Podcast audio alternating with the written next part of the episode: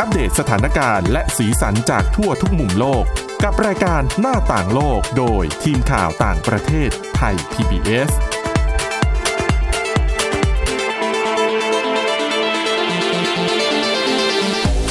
สวัสดีค่ะ ต้อนรับคุณผู้ฟังเข้าสู่รายการหน้าต่างโลกนะคะ อัปเดตเรื่องราวและก็สถานการณ์รวมถึงสีสันจากทั่วทุกมุมโลกกับทีมข่าวต่างประเทศไทย PBS นะคะ ติดตามฟังกันได้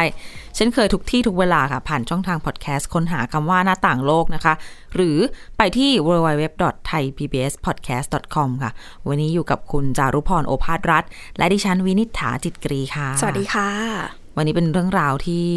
เราคุยกันมาก่อนเข้ารายการแล้วว่าเป็นเรื่องราวแนวเพื่อนหญิงพลังหญิงนะคะ ค่ะ เป็นสตรีนิยมกันนิดนึง อืม สำหรับวันนี้เนื่องจากว่าจริง ๆ ก็ต้องยอมรับว่าทั่วโลก เรื่องราวความโหดร้ายรุนแรง การทำร้ายร่างกาย อืม คดีฆาตกรรมต่าง ค่ะ ๆ ก็ต้องยอมรับว่า ความจริงแม้ว่าความเท่าเทียมทางเพศจะ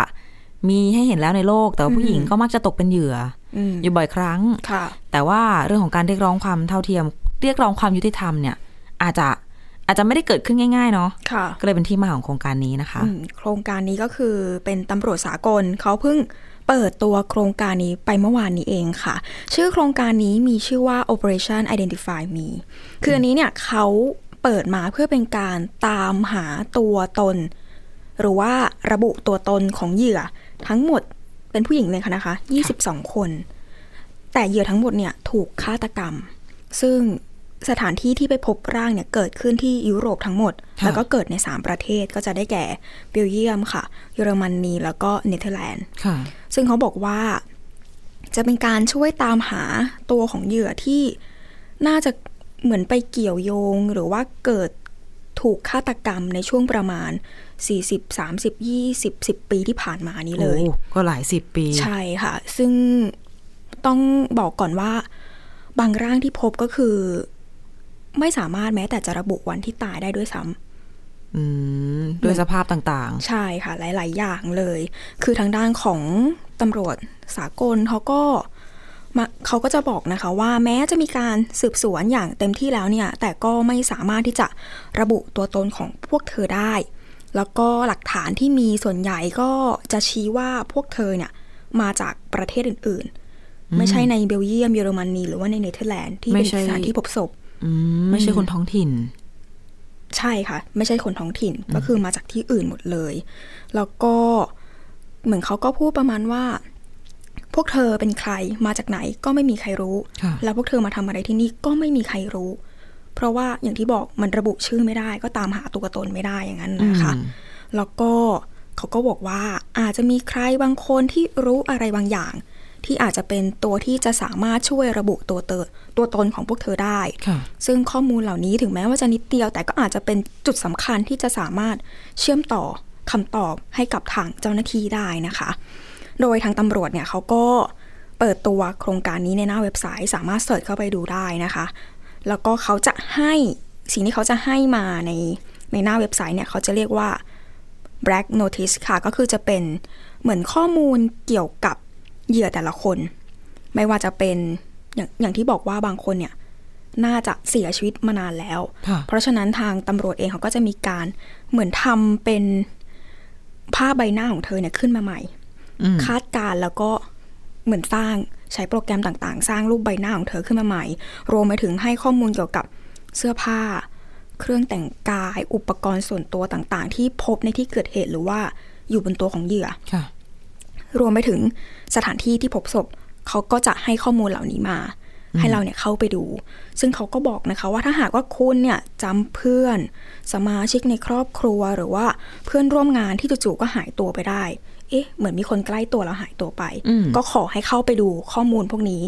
เผื่อจะอาจจะเป็นคนที่หายไปก็ได้นะคะ ทีนี้เขาก็จะมีการยกตัวอย่างทั้งหมด 22 เคส ดิฉันไปดูมา ถ้าเกิดว่าแยกเป็นประเทศเนี่ย ค่ะ เนเธอร์แลนด์เนี่ย9เคส อืม เบลเยียม 7 เคส แล้วก็ท้ายสุดเยอรมนีทั้งหมด 6 เคส คดีแรกหรือว่าเคสแรกเนี่ย เกิดขึ้นที่เบลเยียมค่ะ ค่ะ แล้วก็คดีพวกนี้ต้องบอกก่อนว่า เนื่องจากไม่ทราบเลยว่าตัวตนแต่ละคนของของแต่ละแต่ละเหยื่อแต่ละคนเนี่ยคือใครก็เลยไม่สามารถระบุชื่อเคสแบบเหมือนแบบ เอาชื่อคนนี้เป็นชื่อเคส คือมันไม่สามารถระบุได้ เพราะฉะนั้นก็จะเอาลักษณะอื่นๆ ก็อย่างเช่น เคสแรกที่เขาตามหากันแต่ก็ยังไม่พบกันนะคะ เขาเรียกเคสนี้ว่าผู้หญิงในบ่อน้ำ อืม อืมก็อาจจะยกสถานที่ที่พบร่าง ค่ะ มาเป็นชื่อเคส เคสนี้เนี่ยแต่ละเคสต้องบอกก่อนว่าเขาจะมีรหัสเคสด้วย เคสนี้รหัสก็คือ 2023ขีด BEL 01ก็คือเป็นเบลเยียมเคสที่หนึ่ง อืม อืมอย่างนี้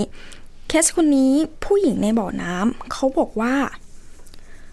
เออเจอเนี่ย เจอวันที่ 6 สิงหาคมเมื่อปี 1991 โอ้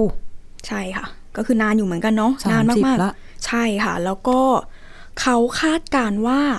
เสียชีวิตเนี่ยน่าจะประมาณเดือนสิงหาคม 1998 ถึง 1991 ก็ประมาณนี้ หนึ่งที่เก้า คาด แปด การ แปดณ์1989 ค่ะ หนึ่งเก้าแปดเก้าถึงหนึ่ง 1991 ก็คือ โอ้ ช่วงวันที่พบศพ เขาก็คาดการณ์ว่าน่าจะเสียชีวิตประมาณนี้ คือร่างของผู้หญิงคนนี้เนี่ยถูกพบในบ่อน้ำใกล้กับกระท่อมแห่งหนึ่ง ซึ่งก็ตั้งอยู่ในเมืองที่อยู่ห่างจากกรุงปัสเซลไปทางตะวันออกเฉียงเหนือประมาณ 30 กิโลเมตร แล้วก็เขาบอกว่าร่างของเธอคืออยู่พบอยู่ข้างใต้เลยค่ะ ค่ะ ของบ่อน้ำแล้วก็คาดการณ์ว่า น่าจะอยู่ที่นี่มา อย่างมากสุดเนี่ยอาจจะอยู่มานานถึงสองปี อืม อยู่ตรงนั้นแล้วก็เขาเชื่อว่าตอนที่พบศพเนี่ยคาดการณ์ว่า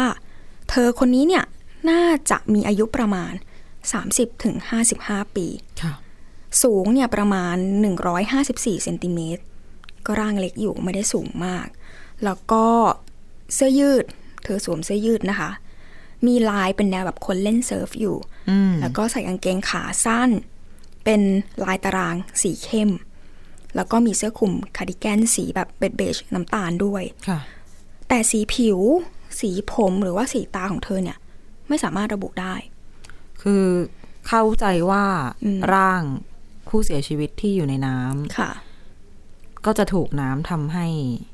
หลักฐานทางชีวภาพต่าง อืม ๆ ไม่เหมือนกับศพที่เจอบนบก อืม ที่ ใช่ จะเอาไป ค่ะ ดูได้ว่า เสียชีวิตตอนไหน ค่ะ ไปเจอปัจจัยอะไรมาบ้าง แต่แบบ อืม พอไปแช่ในน้ำก็คือ โห ทุกอย่างละลาย อ ไปหมด ใช่ค่ะ อืม แล้วก็อย่างที่บอก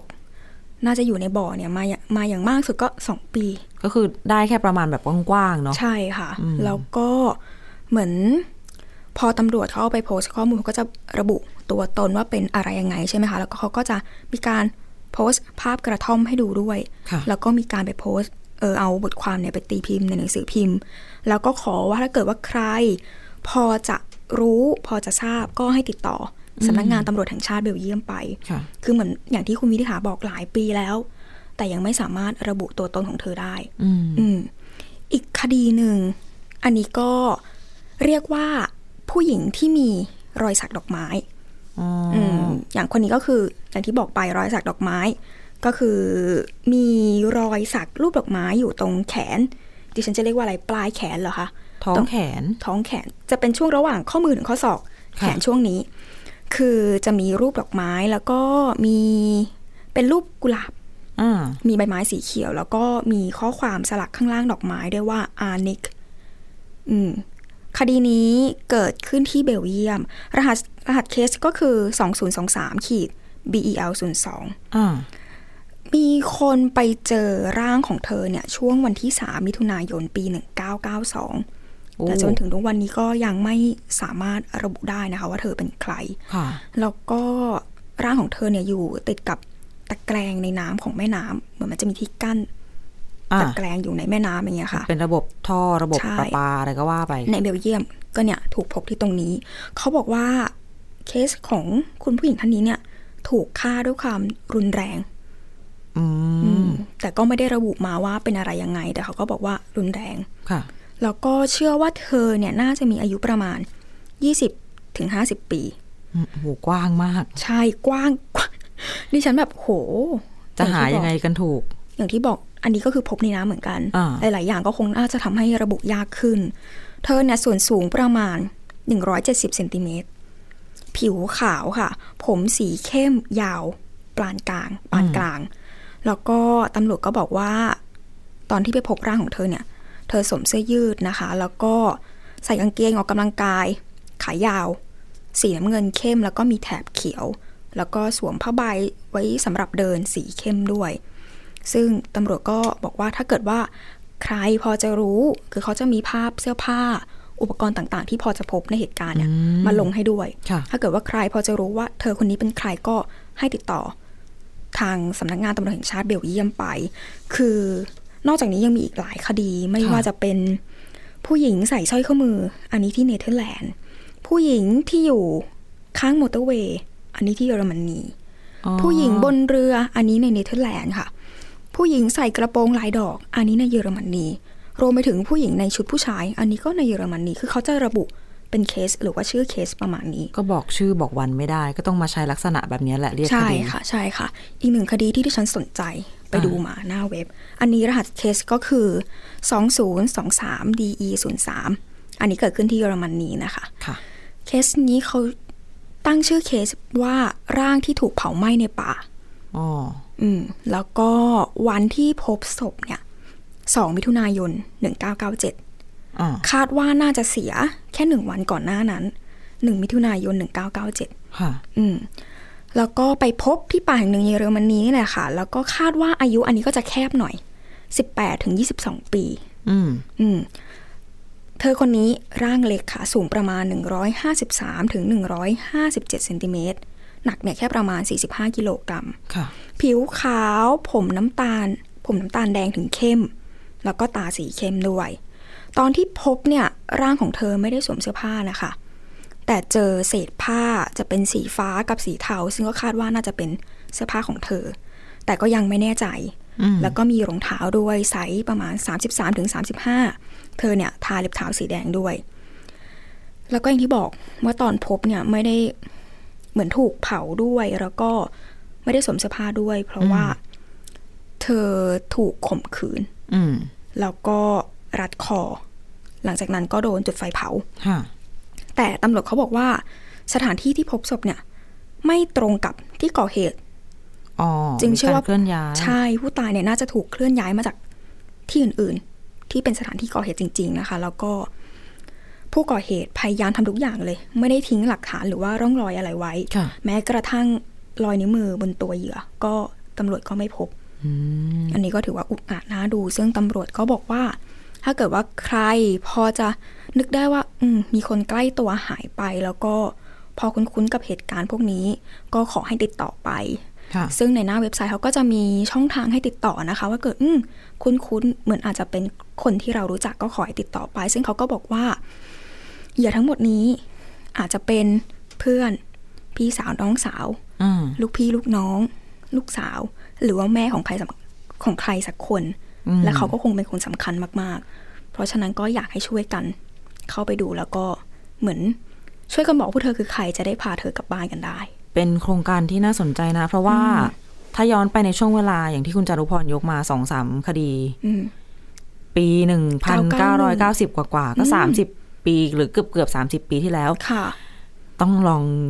ย้อนนึกไปคุณผู้ฟัง อินเทอร์เน็ตยังไม่ได้เป็นแบบทุกวันนี้ ใช่ค่ะ คือเดี๋ยวนี้ขนาดว่าทุกวันเนี้ยเรามีโซเชียลมีเดีย อืม มีแบบ Facebook TikTok นู่นนี่นั่น เกิดคนหายเกิดคดีอะไรขึ้นมา บางทีกว่าจะตามเจอกว่าจะรู้ข่าว อืม มันก็ยังใช้เวลาพอสมควรเนาะแต่ ใช่ ก็ต้อง ค่ะ ยอมรับว่าสื่อออนไลน์พวกเนี้ย รวดเร็วไปไวแล้วก็ช่วยได้เยอะ อืม ดังนั้นอันนี้ก็ถือว่าเป็นตำรวจสากลใช่ไหมคะ ค่ะ ก็ค่อนข้างจะมีไอเดียมีหัวคิดที่ดีเนาะในการ ใช่ หันมาใช้สื่อในยุคใหม่ให้เป็นประโยชน์ แล้วก็อาศัยรายละเอียดเล็กๆน้อยๆอย่างเช่นเข้าของของผู้เสียชีวิต รวมไปจนถึงเทคโนโลยีอย่างเช่นการจำลองใบหน้า อืม ของผู้ ใช่ เสียชีวิต ใค่ะ เนื่องจากว่าโอเค เวลามันก็ผ่านมานานเนาะคล้ายๆกับเข้าใจว่าบ้านเราน่าจะเป็นมูลนิธิกระจกเงาหรือเปล่า อ๋อใช่ ที่เหมือนกับเด็กหายตั้งแต่หกขวบแล้วแล้วหายสมมติหายมาสิบปีแล้ว ค่ะ เขาน่าจะอายุสักสิบหกแล้วตอนนี้หน้าตาเขาจะเป็นยังไง อืม อ่ะถ้าเราเจอคนหน้าตาแบบนี้ อืม ใช่ใช่หรือไม่ แล้วก็ ค่ะ มีแคมเปญช่วงหนึ่งอะที่ที่ฉันเห็นเขาเอาแบบคนดังอะ ค่ะ หรือว่าดารา อืม เอามาเปรียบกับเด็กที่เขาจำลองใบหน้า อ๋ออ่ าแล้วก็ออกโฆษณาทีวี โฆษณาออนไลน์ใช่ไหม อืม ถ้าเกิดว่าเราเดินถนนเราเราสังเกตเห็นคนหน้าตาประมาณนี้ เอ้ย ใช่หรือเปล่า คุ้นจังเลย คนที่พ่อแม่เขาหาลูกไม่เจออย่างเงี้ย อืม เออก็ก็เป็นอีกหนึ่งความพยายามนะ ใช่ คะ ค่ะ ในการเรียกว่าเรียกร้องความยุติธรรมแหละแม้ว่ามันจะผ่านมา 30-40 ปีแล้ว แต่เขาก็อาจจะยังมีญาติพี่น้อง อืม ที่ตามหากันอยู่ อาจจะยังมีคนที่รักแล้วก็รอคอยเขากลับบ้านอยู่นะคะ แล้วก็ อืม ขอให้มีแค่ 22 คนเนี้ยแหละค่ะ ไม่มีไปมากกว่านี้แล้ว นี่ยังดีนะทำคดีทำโปรเจกต์นี้ในยุโรป ค่ะ คิดดูถ้าเป็นทวีปอื่น โอ้โห เอเชียเอ่ย อืม อเมริกาใต้เอ่ย อืม โอ้หนักน่าจะหนักหน่วง ใช่ แล้วนี่แค่สามประเทศ สามประเทศเท่านั้นนะคะ อ๋อนะคะ ยังมีอีกเยอะเลย ค่ะ ค่ะ พูดเรื่องผู้หญิงกันไปแล้วนะคะ บอกแล้ววันนี้เพื่อนหญิงพลังหญิง อืม อีกหัวข้อหนึ่งก็ร้อนแรงเหมือนกันสำหรับสัปดาห์ที่ผ่านมานะคะ เพราะว่าเป็นเรื่องของผู้หญิงที่เขาบอกว่าเขาตกเป็นเหยื่อ ดิฉันไม่รู้หรอกนะ อืม ว่ามันจริงไม่จริงอะรายงานไปตามข้อมูลเหตุการณ์ที่เกิดขึ้นนะคะ หลายๆ คนอาจจะพอได้ยินชื่อของเธอคนนี้กันมาบ้างแล้ว ถ้าเกิดว่าติดตามเรื่องราวการเมืองในสหรัฐกับคดีต่างๆ ที่รุมล้อมรอบตัวโดนัลด์ทรัมป์อดีตประธานาธิบดีสหรัฐ ค่ะ ที่กำลังจะลงชิงเก้าอี้ ประธานาธิบดีอีกสมัยในปีหน้า อืม จะได้เป็นตัวแทนพรรคหรือเปล่าก็ไม่รู้นะคะ แต่ก็ถือว่าเป็นตัวเก่งนั่นแหละ ค่ะ สำหรับผู้หญิงคนนี้เธอคือ E. Jean Carroll นะคะ ถ้าได้ยินชื่อกันมาก่อนนี้ เธอก็คือเคยเป็นคอลัมนิสต์ของนิตยสารเอล อืม ชื่อดังอยู่เหมือนกัน เป็น ค่ะ นักเขียนที่อยู่ในนิวยอร์กแล้วก็ไม่ได้เขียนแค่นิตยสารค่ะ ก็เป็นมีหนังสือเป็นของตัวเองเอ่อเป็นที่ปรึกษาต่างๆ เขียนบทรายการโทรทัศน์ และอื่นๆ ก็เรียกว่าเออเป็นคนที่เป็นที่รู้จักพอสมควรในแวดวงสื่อสำหรับที่นิวยอร์กนะ ค่ะ เธอตั้งแต่เมื่อปีที่แล้วอะ่ะ คือมันมีช่วงหนึ่งค่ะที่ทางนิวยอร์กเนี่ยเขาเปิดให้คนที่เรียกว่า คนที่บอกว่าตัวเองเคยเจอเรื่องราวของการแบบข่มขืนหรือว่าล่วงละเมิดทางเพศอะไม่ว่ามันจะนานผ่านมาแค่ไหน อืม หรือว่าหมดอายุความไปแล้วก็ตาม อืม มีช่วงปีที่แล้วเนี่ยที่เขาเปิดให้ให้เวลาหนึ่งปี ค่ะ ให้คนที่บอกว่าตัวเองเป็นเหยื่อมาแจ้งความ เอาผิดยื่นฟ้อง อืม กับคนที่บอกว่าเป็นผู้กระทำได้ ก็เป็นช่วงเวลาที่อีจีนแคโรลเนี่ย ไปยื่นฟ้องต่อศาลอันนี้เป็นคดีแพ่งนะคะ ค่ะ เธอกล่าวหาว่า ทรัมป์เนี่ยข่มขืนเธอ เมื่อช่วงประมาณ 20เกับ 30 ปีก่อน คือช่วงปี 1995 ถึง 1996 โดยที่เธอไม่สามารถบอกได้ว่ามันเกิดขึ้นวันเดือนปีอะไร แต่เป็นแบบนั้นช่วงนั้น ประมาณประมาณนั้น อืม หนึ่งเก้าเก้าห้าถึงหนึ่งเก้าเก้าหกหค่ะรือว่าอย่างนั้น อ่ะ ทีนี้ก็การพิจารณาคดีเนี่ย เริ่มต้นขึ้นประมาณวันที่ยี่สิบห้าเมษายน แล้วก็พิจารณาคดีประมาณสองสัปดาห์ค่ะ ล่าสุดต้นสัปดาห์ที่ผ่านมาวันอังคารนะคะ ค่ะ คณะลูกขุนที่ศาลในแมนฮัตตัน มีคำตัดสินออกมาแล้ว ตัดสินว่า ทรัมป์เนี่ย กระทำมีเรียกว่ามีความรับผิดทางแพ่ง ค่ะ หรือว่ากระทำผิดทางคดีแพ่งเนี่ย จริงนะในฐานของการล่วงละเมิดทางเพศแครอล อืม แล้วก็ทำให้แครอลเสื่อมเสียชื่อเสียง ดิฉันไม่ได้พูดผิดนะ ก็คือแครอลเนี่ยฟ้องคดีข่มขืน อืม แต่ลูกขุนน่ะไม่ได้บอกว่าทรัมป์มีทามีความรับผิดฐานข่มขืน อืม แต่ทรัมป์มีความรับผิดในฐานล่วงละเมิดทางเพศ ค่ะ ก็คือในเรื่องเหตุการณ์นั่นแหละที่บอกว่าไปล่วงละเมิดอะไรยังไงกัน อืมอืม เดี๋ยวจะลงรายละเอียดในภายหลังสักครู่ ค่ะ กับอีกคดีหนึ่ง คือเรื่องของการทำให้แครอลเสื่อมเสียชื่อเสียง อืม เพราะว่าหลังจากที่ตัวของแครอลเนี่ยออกมาเหมือนกับ เธอก็ออกมาแฉเรื่องนี้เมื่อประมาณปีสองปีที่แล้วเนี่ยทรัมป์ก็ไปโพสต์ใน Truth Social สื่อสังคมออนไลน์ที่เขาเป็นเจ้าของเองเนี่ยนะ ค่ะ ก็ไปโพสต์ประมาณว่าแบบเธอมันเป็นนักต้มตุ๋นอย่างงู้นอย่างนี้ อืม โกหกกุเรื่องหลอกลวงต่างๆ นานา อ่ะ อันเนี้ยก็คือเป็นสิ่งที่ลูกขุนอะตัดสินว่าถือว่าทำให้แครอลเสื่อมเสียชื่อเสียง ค่ะ แล้วก็ก็มีรายละเอียดยิบย่อยต่างๆอะนะคะ แต่ว่าหลักๆ ก็คือเรื่องของล่วงละเมิดทางเพศกับเรื่องของเสื่อมเสียชื่อเสียงเนี่ย ก็ลูกขุนก็สั่งทรัมป์ให้จ่ายค่าเสียหายชดเชยให้แครอลเนี่ย เป็นเงิน 5 ล้านดอลลาร์สหรัฐนะคะ รวมๆ คิดเป็นเงินไทยกลมๆ ก็เกือบเกือบๆ170 ล้านบาท โอ้โห แต่ว่าทีเนี้ยทรัมป์ก็ยังไม่ได้ยอมนะ ก็คือยังทนาย สู้ ใช่ทนายก็บอกว่ายังไม่จ่าย เดี๋ยวจะอุทธรณ์ ค่ะ นะคะสำหรับคดีนี้ ก็เกือบ 30 ปีละ ขอ ลงรายละเอียดบางส่วนนะอย่างแครอลเนี่ยตอนนี้อายุ 79 ปีละ ค่ะ ทรัมป์นี่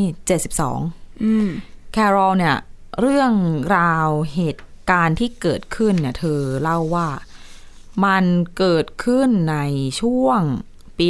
1995 ถึง 1996 เกิดขึ้นในห้างสรรพสินค้า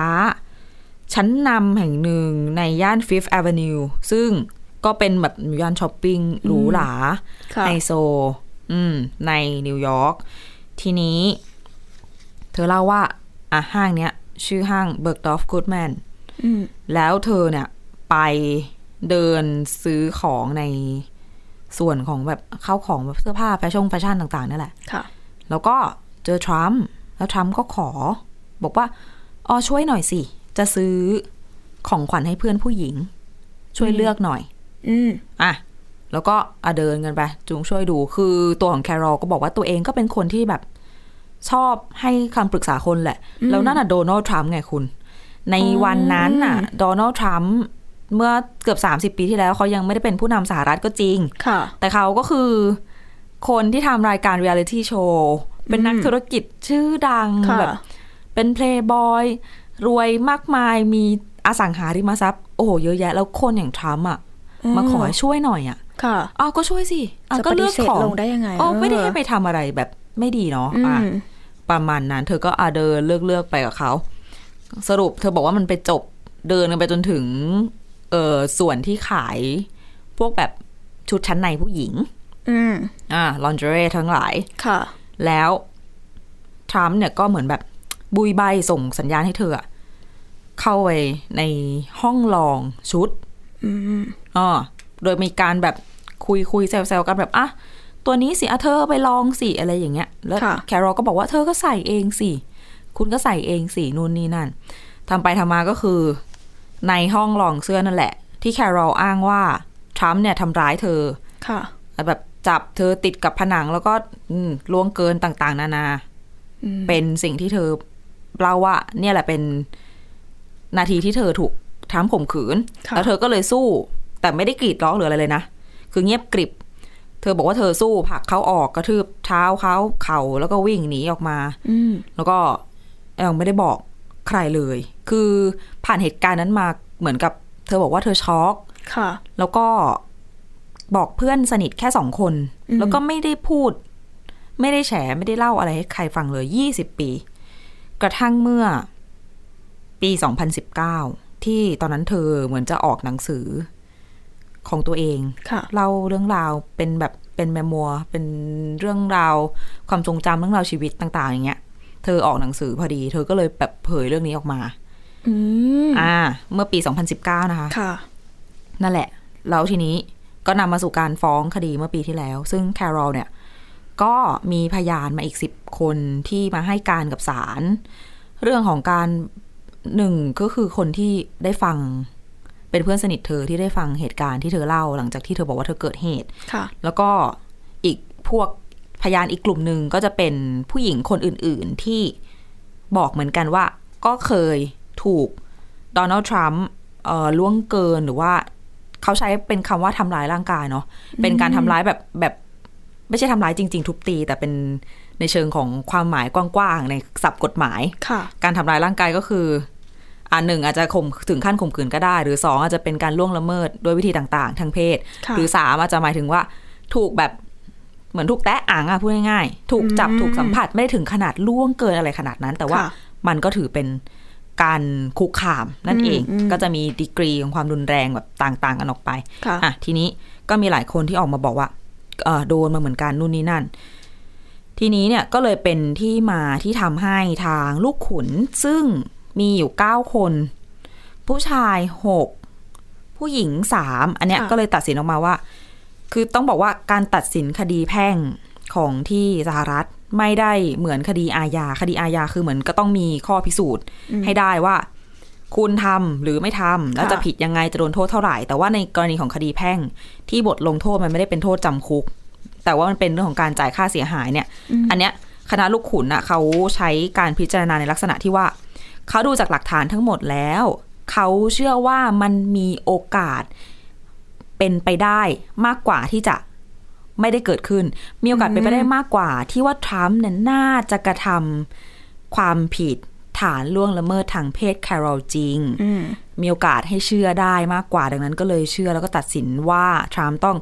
จ่ายค่าเสียหาย แต่ในขณะเดียวกัน ฝั่งของทรัมป์ ค่ะ ฝั่งทนายทรัมป์เอง หรือตัวทรัมป์เองก็บอกว่านี่มันเป็นเกมอีกแล้วหนึ่งทำให้เสื่อมเสียชื่อเสียง ต้มตุ๋นหลอกลวง อืม และเป็นการล่าแม่มด เหมือนกับอีกหลายๆ คดีที่ทรัมป์เจอแล้วเขาก็ใช้คำนี้ว่า เขาก็โดนล่าแม่มดทางการเมืองนั่นแหละ โดยเฉพาะในช่วงใกล้เลือกตั้ง อ่าก็เป็นอีกหนึ่งคนแล้วก็โดยเฉพาะเรื่องของฝ่ายคนที่เข้าข้างทรัมป์ก็จะบอกว่า แล้วทำไมคนที่บอกว่าถูกตัวเองถูกข่มขืนถึงจำวันที่ที่ตัวเองถูกกระทำรุนแรงแบบนั้นไม่ได้ล่ะในเมื่อคุณบอกว่ามันเป็นวันที่มันเปลี่ยนชีวิตของคุณไปเลย คุณแบบไม่สามารถมีความรักมีความรู้สึก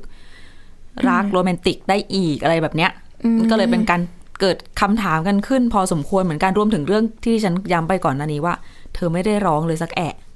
เธอไม่ได้กรีดร้องอะไรอย่างเงี้ย แต่ฝั่งของเหยื่อเองเขาก็บอกว่า คนที่เขาบอกว่าเขาเป็นเหยื่อเขาก็บอกว่า ช็อก ผู้หญิงไม่จำเป็นต้องกรีด อ๋อ ถ้าจะถูกตัดสินว่าตัวเองไม่ได้ถูกกระทำเพราะไม่ได้กรีดออกมา มั ก็ น ดู ก็ จะ เออมันก็ไม่ยุติธรรมสำหรับผู้หญิงทั้งหมด อืม อ่ะ อันนี้มาเล่าความคืบหน้าให้ฟังกันนะคุณผู้ฟังว่า ค่ะ คดีจะเป็นยังไงต่อไปเนี่ยเดี๋ยวรอทรัมป์อุทธรณ์แล้วก็อ่ะนี่เป็นส่วนหนึ่งของสิ่งที่เกิดขึ้นสัปดาห์ที่ผ่านมานะคะ และนี่ ค่ะ คือหน้าต่างโลกสำหรับวันนี้ค่ะคุณผู้ฟัง ติดตามฟังกันได้เช่นเคย ผ่านทางพอดแคสต์หน้าต่างโลกนะคะ หรือที่ www.thaipbspodcast.com ค่ะ เราสองคนและทีมงานลาไปก่อน สวัสดีค่ะ สวัสดีค่ะ Thai PBS podcast. View the world via the voice.